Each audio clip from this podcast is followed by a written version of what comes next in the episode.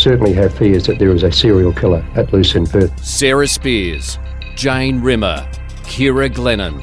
And every time you saw a young girl walking by, you think, oh God, is she going to be the next victim? Now, one man stands accused. If police are right and Edwards is the Claremont serial killer, he's been hiding in plain sight for 20 years. The DNA doesn't lie. And in the trial of the century, it's played a central role. Welcome to this bonus episode of Claremont in Conversation. I'm Natalie Bonjolo. Joining me today is Tim Clark and forensic expert Brendan Chapman. So in this podcast, we're going to give you a bit of a wrap of that intense 6 weeks of DNA evidence that we heard in the trial. So I think we might start with why is DNA absolutely critical in this particular trial, Tim? Well, Nat, it's the main piece of physical evidence that links Mr. Edwards and the murders, and particularly the murder of Ciara Glennon, because it is, the prosecution say, his DNA that was eventually discovered under, on or around Keira's fingernails. That was the bombshell revelation that we found about pre-trial, that they had this physical evidence. And then is a long and winding road backwards that links that evidence to the rape in Karrakatta in 1995 and the break-in in Huntingdale in 1988, because the three DNA samples taken from those three separate crime scenes on three very separate occasions all match Mr. Edwards. And we also know now that Mr. Edwards admits that rape at Karrakatta in 1995 and the break-in in Huntingdale in 1988. So there is a very strong silver line of DNA right through the case, but it is the very crucial piece of DNA on Keira's fingernail that everything about the prosecution case hangs around, I suppose. So during the course of this trial, we've heard that these women have met very violent deaths. We've heard about blood-soaked T-shirts and things like this. Mm. So, Brendan, why could it be that really the only DNA that's been extracted, or the most of the DNA that's been extracted, is from under the fingernails? It's really about where that DNA is located and how, I suppose, isolated from all of the external environmental conditions it is. So I suppose, to use the example of a fingernail, it's quite a dry area of the body, even once a body is decomposing, compared to, you know, for instance, an item of clothing which, without going into the horrific details, will become quite damp throughout the decomposition process. So moisture and dampness and wet environments, along with things like sunlight or the UV radiation from sunlight and bacteria, are all contributing factors in DNA being destroyed. So I suppose if you can think about it, a fingernail or under a fingernail is actually quite reasonably protected from those elements, moisture.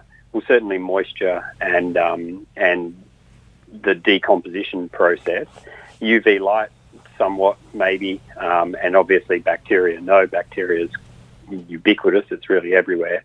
But in comparison to an area like a piece of clothing, which is going to be much more subject to moisture and fluid content. And is it simply a reality that the longer a body is left in the elements, the less chances there are of finding DNA? You know, we know that Keira was found 19 days after her death, whereas Jane was 55 days later. Yeah, it certainly is a contributing factor.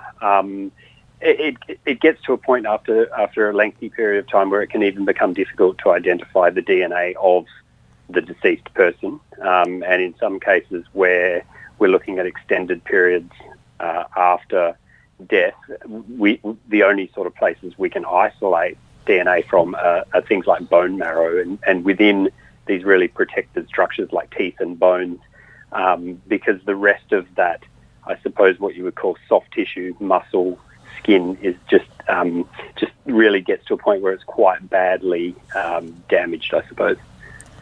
We've had quite a lot of questions about the fingernail clippings and how they were taken and why they were taken in a certain way. And Tim, you've told us about some of the evidence about how that was done, and it was quite a difficult process.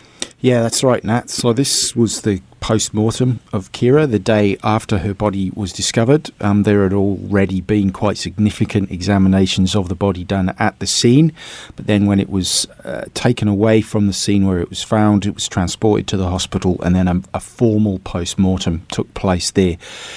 It was very extensive, very long, very closely observed by many, many people. But for whatever reason, during that process, the pathologist in charge, Karen Margolius, made the decision that rather than swab the fingernails to try and get any DNA off them that way, they would physically be clipped off Keira's 10 or 8 fingers and thumbs, 2 thumbs, and stored in a little yellow pot, which we've heard a lot about, the yellow top containers. We don't really know the exact reason she made that decision, but we do know that she was, if you pardon the expression, a very hands-on sort of pathologist. She really did like to observe and maintain as much physical evidence as she possibly could. We know this because she also kept the hair mass of both Jane and Keira, which are going to become very important in the coming weeks when we get to the fibres. So she has taken that decision. Other witnesses did say that it was done like that sometimes, but not often. But given the high-profile nature of this case, you could probably read between the lines that she possibly wanted to preserve as much as she possibly could from that post-mortem, and so that's how it was done.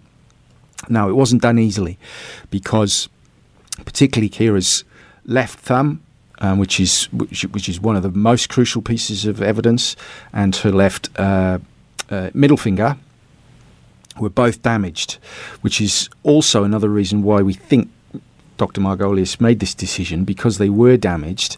She was then concluding or presuming that might have been done in a struggle very close to Keira's death. But they were torn, and particularly the left thumbnail was torn almost completely away. So there was only a tiny little bit of quick left to be able to take that physical specimen. And we know, because we heard from the man who took that physical specimen, how hard it was to clip away. But he did get something. It was very, very small. And that actually played into how that fingernail was then dealt with over the many, many years to follow. But because there was so little of it, AJM40, which is what the thumbnail was labelled, was actually never examined. The DNA or anything else other than having a little shake of the pot and having a look in to see how much there was of it there. It was never taken out of the pot until it went to the UK in 2008, and this major forensic breakthrough was made. And AGM42 similarly, which is the finger two over, that was also broken. It was also a very small sample, but it was enough there that it had been examined twice before it went to the UK. And then so small were those two samples that the scientists in the UK decided the best way, the best possible outcome for us to get a result is to combine those two fingernails, which is what they did, and then took the sample from that, and the process started. So that's a very long answer for a pretty simple question, but there it is, that they took the idea that the more physical evidence we've got, the better. Brendan, if this were a post-mortem that was happening today, would that still happen? Would the nails be clipped, or would it be a matter of trying to swab the DNA?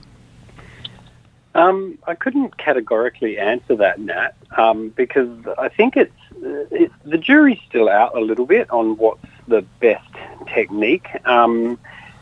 My preference, and this is purely based on my own opinion, would be to clip the nails with along the lines of what Tim has suggested has been a thought process by Dr. Margolius, because if we're clipping it, we're certainly getting everything. And when nails are clipped, you're even clipping them over.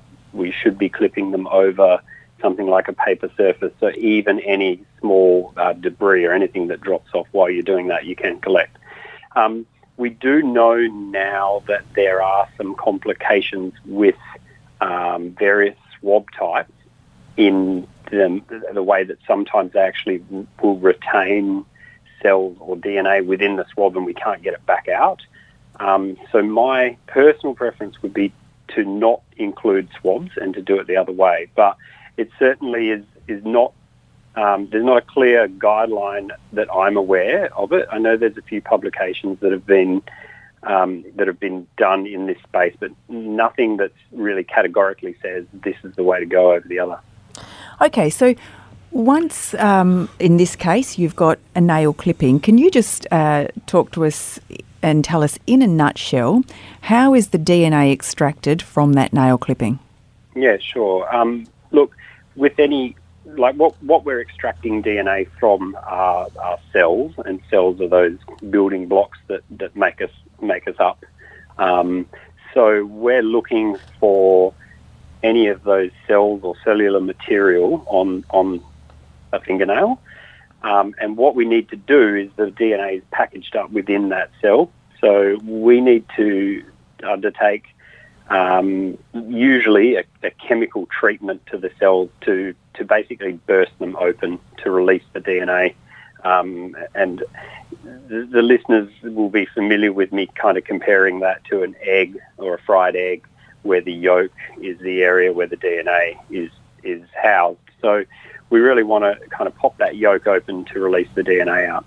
Then we have a series of steps, and it all depends on what particular method you use, but essentially they all do the same thing, which is whereby we're washing away all of the other cellular fragments and debris, all of the other kind of machinery that comes along with a cell, and just isolating the DNA. So we have this, what should be pure DNA, and we concentrate it. So we've got it in a more concentrated form.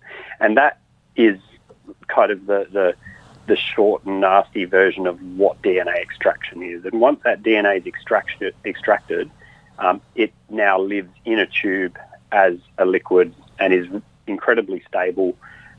We can freeze it, we can store it for decades and come back to it and reuse it, provided we don't, run out. Yeah, as has happened in this case. And Tim, you heard in court about then the moment when the DNA samples were loaded into databases and how the police came up with a suspect. Yeah, so that was the major breakthrough, as we've talked about, 2008. The testing was done by scientists from Forensic Science Service in the UK, which no longer exists, but the scientists do, and they've all given evidence as how they came to that, very similar to what Brendan's just described, literally physically describing the process that they went through, and then it worked up the chain. But the very early results from AJM 40 and 42, even flagging to the scientists that did the test on those fingernails, were that it was a full mixture profile, which meant that all the alleles that they were looking for were full up with two contributors, a female and a male. So that very, very early sign was that there was something really important there. It went up the chain to Dr. Jonathan Whitaker, who was one of the pioneers of this particular low copy number test that they used, and he confirmed that, did the math, got extracted the DNA that wasn't Keira's, sent it back to Perth, and then that was run through at the Perth database, and it matched the then unknown male 4 that was in the frame for the Karrakatta rape in 1995, and that was the first direct connection between a crime that the police had. They were already obviously connecting Keira's murder, Jane's murder, and Sarah's disappearance, but they didn't have any direct link to another crime until this moment. And this moment was obviously huge because what they also had was a living witness or a living victim of the crime in 1995. And so they went back to her. She was a teenager in 95. She was a little bit older by then. And then reused and re-looked at all the evidence connected to that attack. And that was the major fork in the road for the macro investigation. And it's where it led the police for the next 10 years. Yeah, and I think what we've found during this trial is, just how important the DNA is, not only in leading police to someone who they believe could be the accused, but also in terms of exonerating suspects who they had sitting there that they were looking at. Yeah, indeed. I mean, obviously, ruling in people is one of the major police incentives and goals for an investigation, but ruling people out is equally as important. And as regular listeners to the podcast will know, there had been a man in the frame for Claremont for many, many years, a man called Lance Williams, who had been followed, interrogated, arrested, and crucially for him, eventually had his DNA taken from him voluntarily. And then when they got this positive sample back from the UK in 2008, they obviously ran it against Mr. Williams's DNA, and it was not a match, which was the moment that he was able to be officially ruled out, having been almost exclusively ruled in for many, many years previous to that. So that was obviously a major moment, probably not a very good one for the officers that had doggedly pursued him for so many years, but it was what it was, and as I just said, it did lead them down the road, which eventually led to the door of Bradley Robert Edwards. Over the course of the DNA portion of this trial, we've heard so much about contamination, and I guess, Brendan, is this something that would happen in most trials, that there would be discussions about whether the DNA has or hasn't been contaminated?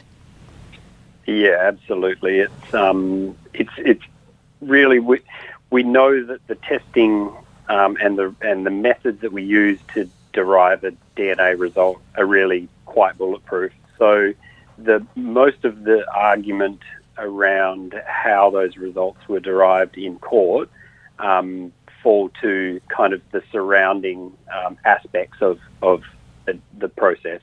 One of those is obviously contamination. Some of the other things that are argued are things like the statistics and how we arrive at the results and all that sort of stuff. But contamination is certainly one of the most contended points in a courtroom with regards to DNA results, because we know the testing method is well tested. We know that a result means that the result is accurate. It's just a matter of how did we arrive at that result, and if contamination can be an opportunity that a defence can raise in a courtroom, then they certainly will. Yeah. And Tim, as an observer of the trial, it almost feels at times like it's swung wildly from one side to the other. Yeah, and that is the nature of trials. I mean, obviously, defence and prosecution both get their own turns, and when you're listening to the prosecution, and these are both very, very senior barristers, Ms. Carmel Barbagallo is making good arguments, obviously. That's what she's there to do. And so you think, oh, wow, the evidence is so strong. Yeah. There's no possible way he could be acquitted. And then Mr. Yovich gets his turn, Paul Yovich, who's Mr. Edwards' lead barrister, because he has 2 working for him. and doubts start to creep in, because that is Mr. Yovich's job, to try and create a reasonable doubt. And the DNA being so central, being so important, being so crucial, it has felt from day to day, and sometimes from morning to afternoon, that the scales of justice are just tipping back and forth. And the contamination evidence in this part of the trial was the tipping point, if you want to put it like that, because that is the key question that Mr. Yovich is trying to raise. How did that DNA get on Keira's fingernail? They're not disputing that it is Mr. Edwards' DNA, but they are disputing very, very hotly how it got there. Miss Barbagallo says it got there when Keira was fighting for her life, where Mr. Edwards was attacking her and murdering her up in Eglinton in 1997. Mr. Yovich says, no, it got there because Mr. Edwards' DNA was already in the lab from the 95 samples from Karrakatta, and somehow it has managed to find its way out of a pot, through a lid, through another lid, and into another pot that contained Keira's fingernails. And that is what the argument has been for 6 weeks or so. And to prove that point, or to try and ram that point home, Mr. Yovich then raised a seemingly endless string of other contamination events that had occurred in the Pathwest lab, the main forensic laboratory in Perth, related to this case, not just general ones in other cases, but relating to Claremont. And at times we were here scratching our heads thinking, how can this possibly happen again and again and again on the biggest murder investigation, I should say, in Perth's history? But he did find them, raised them, and went through them in great detail. But then, swinging back to the other way, there was no actual direct evidence to show that Mr. Edwards' DNA had somehow got on Keira's fingernails. So you've got, on the one hand, you've got all these other examples, so what's to say it didn't happen? And on the other hand, you've got, well, but you can't say it did. So that's what Justice Stephen Hall, the judge alone, is going to have to ponder when we eventually get to the pondering stage. And we can tell from the questions that you've all been sending in to us that, you know, you have been torn between both sides in the same way that Tim is just describing right now. So we want to go through some of these questions that you have sent through to us. The first one's from Shane Shaw. On what date did the police obtain the DNA from the Karrakatta rape, which was later matched to the accused? So that was the day of, or certainly the hours after, the rape at Karrakatta occurred in February 1995. The victim got up from the cemetery where she had been attacked, walked to Hollywood Hospital semi-naked, was taken in, was cared for by nurses there, and then people from the SARC, which is the Sexual Assault Squad, came to her and took the samples that they needed to, right there on the spot. Later on, when the DNA was matched, more samples were taken from the shelves in Pathwest, because only one of them was actually tested at the time. There were more left that were completely pristine, and they were also tested and got the same results. But so February 1995 is when those swabs were taken and when they went into the Pathwest lab. So then, on what date did they identify DNA from Ciara Glennon's fingernail clippings, which was later matched to the accused? So this is a big fast forward, as I said, to 2008. These fingernail clippings were taken the day after Keira's body was discovered in 1997. They sat in pots for a large... largely sat in pots. Some of them were examined, others weren't. But then we fast forward all the way to 2008, when they were sent to the UK under the hand of Laurie Webb, a senior forensic pathologist, and Jim Stanbury, the head of macro investigation at the time. They took them personally, hand luggage, didn't leave their side, from Perth to London and then to Yorkshire. And then that's where that testing was done, and that was in the August September 08, and then December 08 was when the results came back. And then Shane takes it to that next step and wants to know on what date then did they finally connect the two and identify the accused. And he's referring here, and he's interested in that moment where they then got the DNA swab from Bradley Edwards. So, and then we fast forward another 8 years, Shane, to 2016.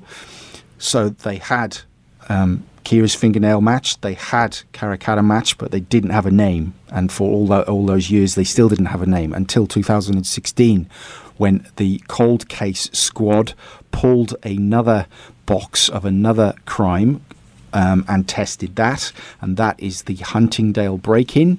A kimono was left behind at that crime scene, had never been tested until 2016. They tested that, got another match, so that matched all three crimes, but they still didn't have a name. So then they went to other evidence that had been gathered in the Huntingdale investigation. They got a fingerprint that had been left on a door frame. They ran that through the National Fingerprint database and finally got the name of Mr. Edwards, because it matched another crime that he had committed in 1990. So that's when they got the name. Surveillance ramped up 1,000,000,000%. They followed him to the cinema, they being the police, obviously. Mr. Edwards had been drinking a bottle of Sprite. He disposed of it. The police recovered that bottle, ran a DNA test on that bottle, and got Mr. Edwards' DNA. So finally, after more than 20 years, they had the link between the rape and Mr. Edwards and Keira, and that is when they swooped, arrested, and eventually charged Mr. Edwards with the murder of Keira and Jane Rimmer. So, Shane, I hope that joins the dots for you there and makes that timeline seem a little bit clearer. So, Brendan, we have some questions for you that have been sent in to us. The first one's from Fiona in Bindoon. I don't know if that's Bindoon. My amateur understanding is that the defence's claim to contamination of DNA sample must come from one of the three sources: the intimate swab taken from the Karrakatta victim, the Huntingdale kimono, or the extracts taken from them. Does the DNA extracted from any of these items of evidence display any degradation? And if so, is it consistent with the sample taken from AJM 4042 found by Dr. Whitaker? So people are obviously really grasping onto this degradation concept since Dr. Whitaker kindly brought it to everyone's attention on the stand. Now, just to clarify, I'm pretty sure, and Tim might be able to correct me on this, but the day following that evidence that he gave, he did clarify that to say that the degradation of, I can't remember what sample it was, but you can't say that if there is a contamination event that they were both subject to the same degradation. So I just want to clarify that. But what's kind of important in people getting their head around this concept of DNA degradation is it's not an exact science. It's not a discrete measure. We do have techniques now where we can associate a physical number to degradation. We call it a degradation index, where we can kind of give a numerical scale. But in the context of what's been presented, when we're looking at a DNA result as an EPG or an electropherogram, and we refer to it as a ski slope appearance, it's just an indicator. And I've been kind of thinking of the best way to explain this in a layperson's comparison for people. And I suppose it's akin to explaining the spiciness of a meal. You can call it mild, you can call it medium, you can call it hot. And degradation is much the same. We can say it's not degraded. There's a small amount of degradation. There's a large amount of degradation.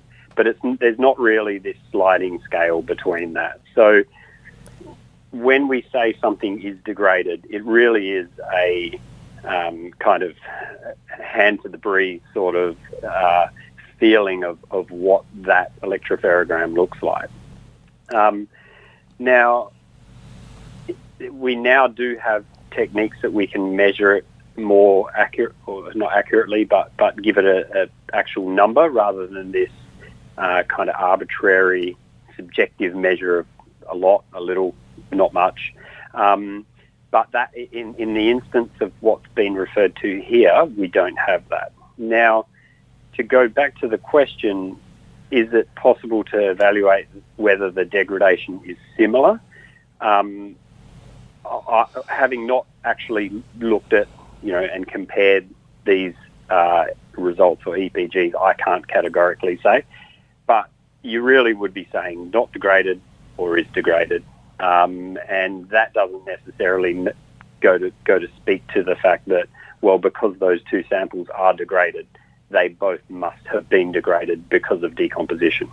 We could have two samples. One is degraded because it sat out in the sun or in the environment in a nice dry spot, but it's been outside for 3 years. And then we could have another sample that's been on the body of on a decomposing body for 3 weeks. And they will both show similar, or they might both show similar signs of degradation, but it doesn't mean they were together at the same place at the same time. Yeah. So hopefully that answers the question. Yeah, and I think so. And there are quite a few questions which are similar to that. I mean, I think this one that I have for you is slightly different. The DNA sourced from the intimate swab and the kimono and the subsequent extracts were sperm cells. The DNA extracted from Keira's thumbnail was skin cells.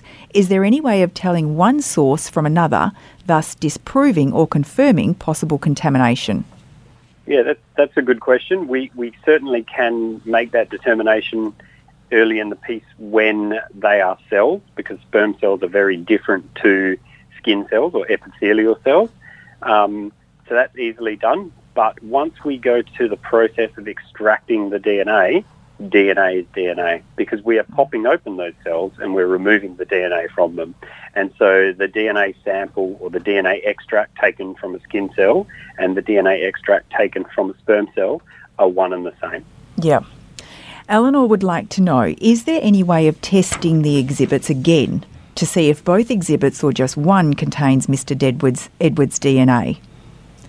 Yeah, I think we covered this a little bit a number of weeks ago. But to rehash, one of the difficulties we have in forensics with respect to most of the things we do is we get one go at it, because once we kind of choose a pathway, we do some irreversible processes. So when it comes to collecting a sample of DNA, and I'll just use something really simple like a let's say a fingerprint on a window, and we come along with a swab and we swab that fingerprint off, the window, if we've done our job right, shouldn't contain any fingerprint. It shouldn't contain any more DNA or cells on it, because if we've done the job right the first time, we've removed all of that cellular material from the source.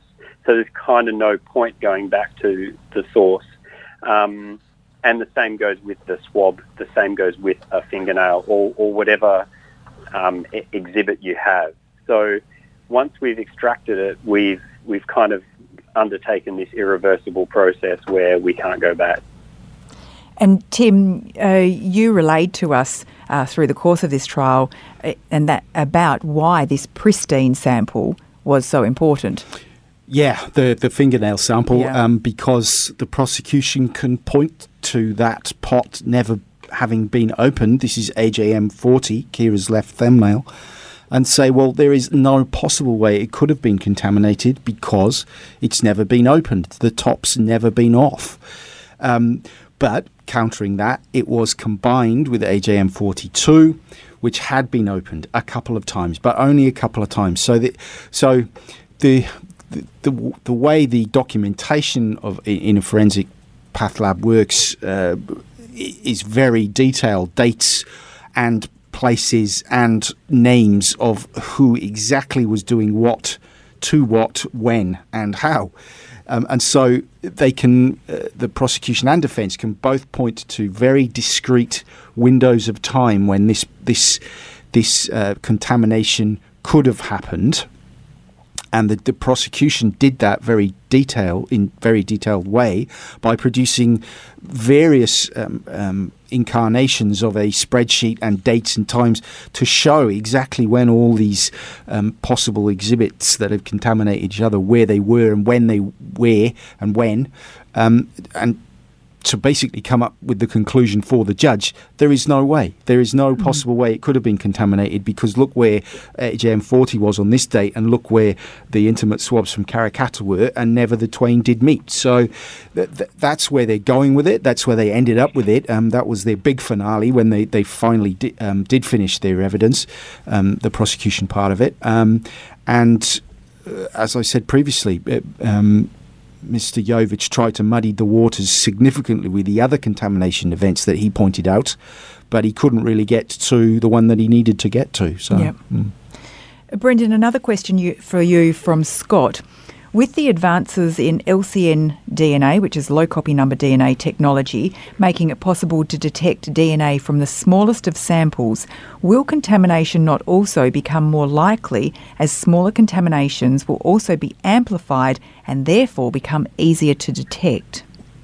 Yeah, that's a really good insight from Scott there, because that's entirely correct. And the newer testing techniques that we have now are much more sensitive, which is great. We're able to detect DNA that we would never have been able to detect before. But what that means is we can also detect contamination much easier. So it's really important that that whole forensic supply chain between collection at a crime scene and the processing in the lab, is we're constantly improving that. And we've seen in the last 10 years new forensic standards introduced across suppliers of laboratory equipment and laboratory consumables, like gloves, like the tubes that we use, all of that sort of stuff. Because in the past, we were reliant on mostly plasticware and things that were provided to laboratories working in the medical space. So if I brought in some tubes that I use for my DNA extraction, they were certified as sterile because, you know, they might be used in a microbiology lab and we want to ensure that there's no bacteria on them or anything like that. But sterile doesn't mean sterile from human contact. So, and certified against there being human contact. And now we have a new standard, international standard for that sort of thing. And we now actually have the providers of things like those tubes who will not only certify that they haven't been in contact with any human interaction, but they also provide databases of all of their staff. So in the event of seeing, you know, one of these unusual DNA profiles turning up, we can then check that against the staff of the manufacturers. So a bit of a roundabout answer, but I guess it kind of illustrates that it's a constantly moving forward field. And as we kind of turn up this sensitivity level, we really need to turn up our own practices and procedures and be kind of constantly evolving to that challenge. But yeah, you're exactly right, Scott. It's much easier to detect contamination now. Do you foresee a time where practices and procedures will be that advanced that contamination in cases like these will almost disappear? Oh, that would be that's the great day in the future. But, the holy grail, right? Yeah. The unfortunate thing is we always, in my mind, we're always going to need to have human interaction, particularly at that crime scene level. Yeah. And when you're in the crime scene environment, it's not a sterile environment. It's not always practical to be undertaking the same level of clean, I suppose, as you would in a laboratory that's temperature controlled at 20 degrees. So We'd love to see that, and we're seeing advances made. Laboratories are moving more to having less and less people or human interaction. We've got robotics that can do DNA tests now, so someone's not physically having to manipulate tubes. It's just done all by it's called a robot. It doesn't look like the robot that people would envisage, but there will be a day where basically the laboratory part can certainly be automated. We can put a tube in one end and then get a result out the other end with no person having taken part in any of that. But I think the other end, the lowest common denominator is always going to be people in the field and our need for people. Yeah, Nat. Yeah. All right. Well, the DNA portion of the trial, most of that did focus on Ciara Glennon's body. So, Tim, how do prosecutors plan to show Edwards' involvement in Jane and also in Sarah's murders? Well, that's a very good question. That Ciara is an outlier, I suppose, because, unfortunately, her body or remains have never been discovered. So there is absolutely no chance of any physical evidence linking her and Mr. Edwards because her remains have not been found. So her case remains entirely circumstantial, but the prosecution say the circumstances are very strong because of the similarities between her disappearance, her geographical location when she disappeared, i.e. Claremont, the time of night she disappeared, the weekend she disappeared, and the fact that then Jane and Keira followed, or their disappearances followed, in very similar circumstances, and we do know that they were murdered and dumped. So that is where they go with that. There is some slightly other circumstantial evidence, the screams that were heard on the night that Sarah disappeared in Northman Park, the vague sighting of a car possibly from the area where those screams were heard. But that pretty much is it for Sarah. So it is a connection in terms of the similarities between the cases rather than the physical. Jane's physical link to Mr. Edwards we are about to dive very deep into, and that links to fibres. So the prosecution say that many years after her body was discovered, the physical evidence was taken from her body, most importantly the hair, her entire hair mass, that examinations very much later discovered fibres in her hair that link her, prosecution say now, to Mr. Edwards. There are grey fibres and blue fibres. The grey fibres are said to come from Mr. Edwards' car, or the car he was driving at the time. It was a work vehicle, but he used it for his own purposes as well. And the blue fibres, they say, are from his work shorts, stroke pants, which were made by Yakka for Telstra exclusively, and it's a very distinct colour of fibre. In fact, it was called Telstra Blue. So we will now deep dive into that over the next 8-9 weeks, and that is crucial to the case against Mr. Edwards regarding Jane, because that is the only physical evidence that links him. And then these types of fibres were also found on Keira's person, in her hair and on her shirt. And so if the prosecution can match the fibres between the two women and prove that they could not have come from anywhere else but Mr. Edwards, they are so distinct, are they, to the environment and the personality and everything that went around him, and the fact that he was driving this distinct model car with this distinct colour fibre pants or shorts he was wearing, then you can then link the two women and Mr. Edwards physically, which immeasurably strengthens the case, the prosecution case against him.